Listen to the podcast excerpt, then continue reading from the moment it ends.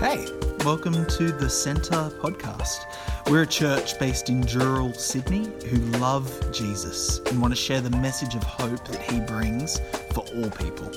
We pray that you're blessed by this word and that it reveals God's love for you in a new way. Enjoy. Well, good morning, everybody. How are we on this lovely morning, isn't it? Oh, that's good. I so the kids wanted to play outside, and it was about seven o'clock, and I was like, "Oh, it's going to be far too cold." We went outside. Actually, it was quite nice in the sun. So here you go. Spring is coming. Anyway, spring kind of is connected in with our next sermon series. So this year we've kind of taken the calendar year to have growth, and we've started off with prepping the soil. Then we had sowing the seeds. Now we're pruning the branches. And I realize I'm in a room here full of people that know a lot more about gardening than I do. But my experience with pruning has been for the sole purpose to control the height of the plant. Uh, most professional people will prune to ensure that their fruit tree or whatever it is that it becomes more fruitful but my experience of pruning has always been incredibly frustrating so in the first place that rachel and i bought together in chester hill it had this five meter high Murraya. And, oh, hello, speaking of pruning, hello there. this is like a practical illustration of my conclusion how you have helped me prune my attitude. Yeah, I come down? No, oh, no. Oh, of course not. Come on. There we go. So, anyway, we had this Murraya it's five meters tall, and it started touching the power lines. And so my father-in-law, he gave us one of those um, hedge trimmers, electrical one. And there I am on the ladder, just sort of, and it got to the point where it was the, the cable wasn't long enough, so I'd stretch out and just try to use the last little bit of power to trim this hedge. And my, my hedging skills were having it like this triangle. It just looked terrible. But for people who are actually gardeners, pruning is important. Yeah, at that time, the, the tree, the plant, it looks terrible. When you cut it right back, it seems to lose its beauty. But you look beyond that. You're not just going, you're not just looking in the short term, you're thinking long term, when I prune this tree, when I prune this plant back, yeah, maybe all the, the pretty branches are gone or the leaves are gone. But I know in the springtime, that it'll start to grow back. I know that this fruit, if it would be apples, oranges, whatever it may be, it's going to come back healthier and more bountiful. That's why we prune. And Jesus' words in John chapter 15, Jesus says here, I am the true vine, and my Father is the gardener. Now, I give a bit of context around John because I love to teach everyone context. John, his commentators split John into two parts. Chapters 1 to 12, they call the book of signs. So, like last week, Murray taught us about the bread of life. Jesus does a miracle in John, and then he does teaching about it. So, with the bread of life, Jesus feeds the 5,000, then he does teaching about how he is the bread of life. But then from chapters 13 to 21, they call it the book of glory.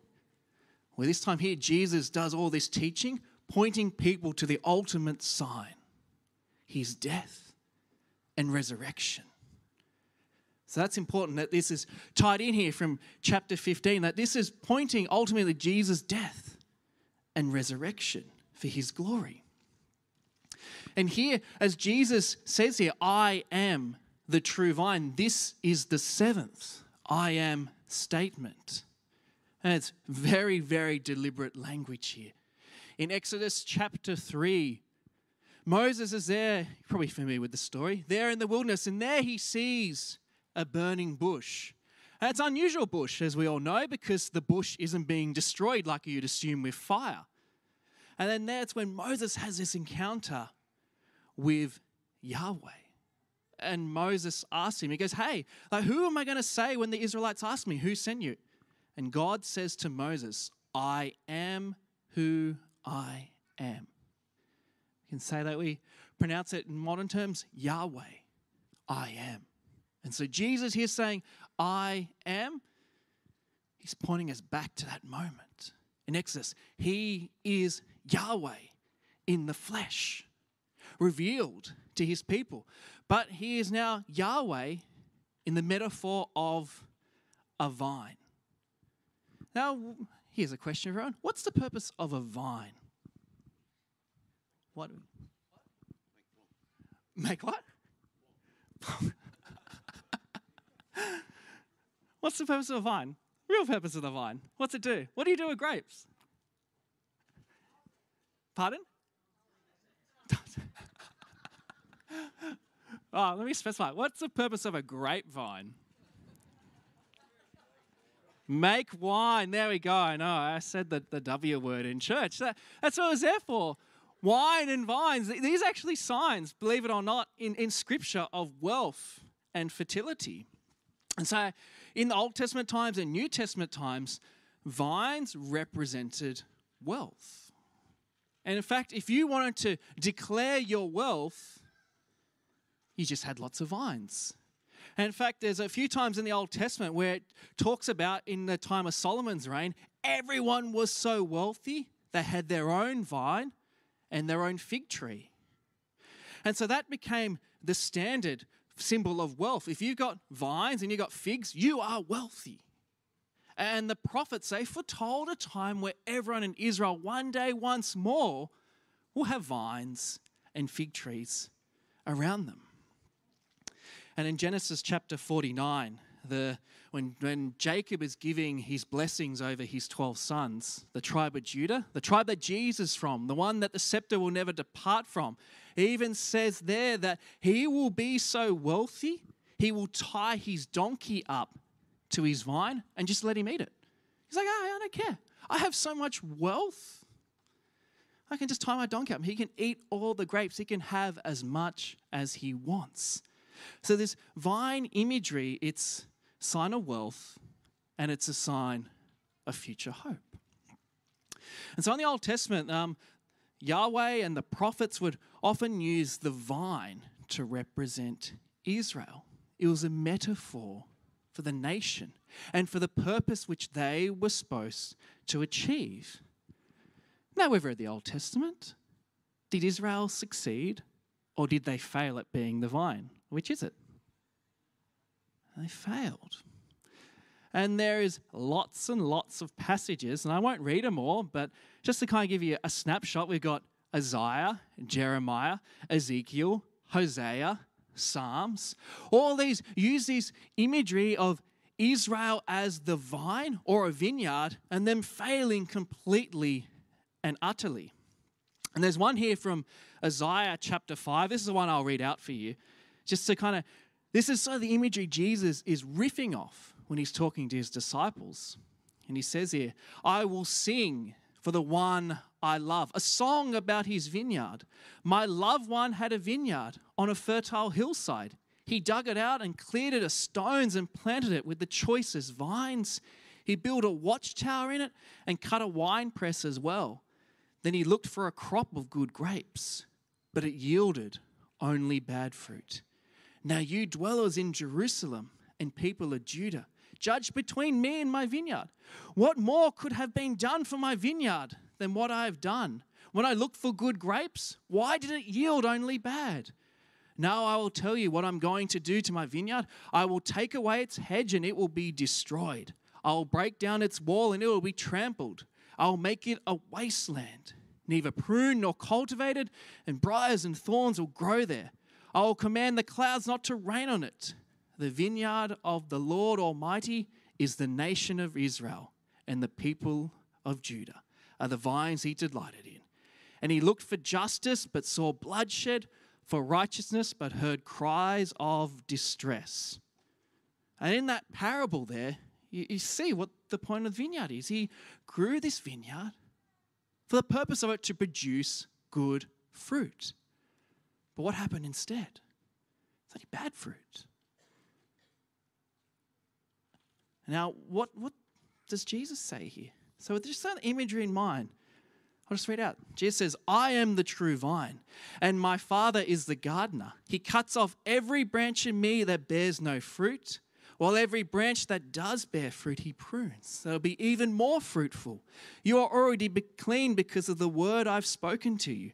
Remain in me as I remain in you. No branch can bear fruit by itself, it must remain in the vine. Neither can you bear fruit unless you remain in me. I am the vine, you are the branches. If you remain in me and I in you, you will bear much fruit. Apart from me, you can do nothing. If you do not remain in me, you are like a branch that's thrown away and withers. Such branches are picked up and thrown in the fire and burned. If you remain in me and my words remain in you, ask whatever you wish and it will be done for you. This is to my Father's glory, that you bear much fruit, showing yourselves to be my disciples. There's a deliberate allusion there. Jesus is taking that passage from Isaiah 5, one of those many I referenced to from Ezekiel, Psalms, and all that. He's saying here, hey, Israel was meant to be this vine. Israel was meant to be this one that produced good fruit and was meant to show the nations how they were to live before God. But instead of good fruit, all they got was bad, terrible fruit. Now, Jesus saying, I am, I'm Yahweh, but I'm also the vine. I'm going to fulfill what Israel failed to do. If the Israelites failed to produce good fruit, guess what you're going to do? If you remain in me, you're going to bear much fruit. You're going to show yourselves to be my disciples. You're going to fulfill that promise that the prophets spoke about long ago, where everyone will sit under their own vine and under their own fig. Now, Biology 101 in order for fruit to grow, it needs to be connected to a vine, to a tree, to a plant. Yes, we all agree on that. And it's exactly the same what Jesus is saying here. If you want to bear fruit for me, you must remain in me. You must be connected to me. Similarly, like last week with the bread of life, in order to have life in Jesus, it uses that disgustingly graphic metaphor, eating his flesh and drinking his blood. Similar here, if you want to be a fruitful disciple, you cannot bear fruit by yourself. And it's often the question is wondered well, what is fruit? What is fruit? Is it good works? Is it evangelism? Is it just being faithful to God? Well, I see it as all of those things. Jesus said on the Sermon on the Mount, you, you'll know them by their fruits.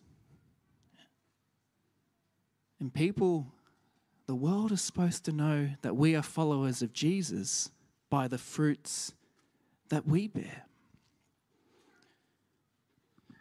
Isaiah, why he gave a damning condemnation on the Israelites and their fruitful vine, he also foresaw a day where there would be that fruitful vine. And that fruitful vine is Jesus and us as his followers. But friends, in order for us to be fruitful, there needs to be pruning. Pruning's horrible, pruning is harsh, and it can make you feel naked and just bearing before God.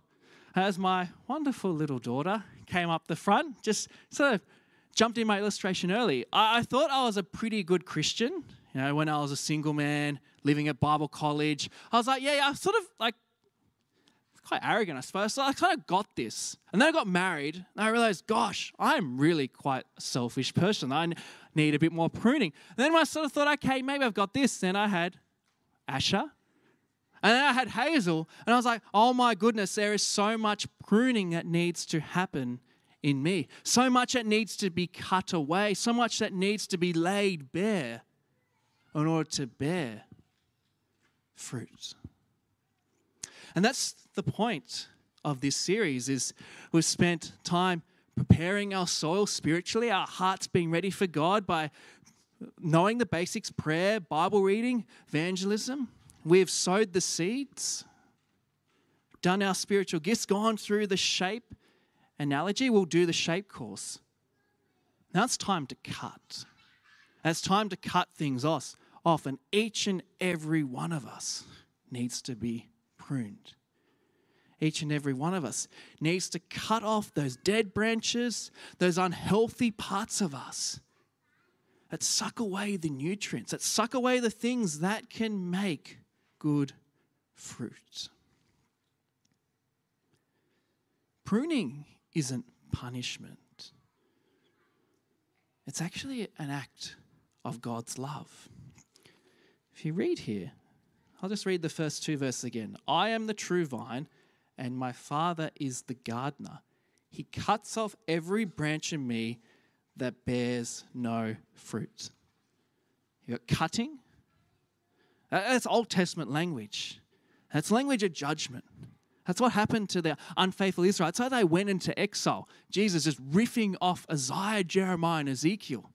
That's terrifying language of judgment. He cuts off every branch that bears no fruit, i.e., those that were never his to begin with. But this is the encouraging part.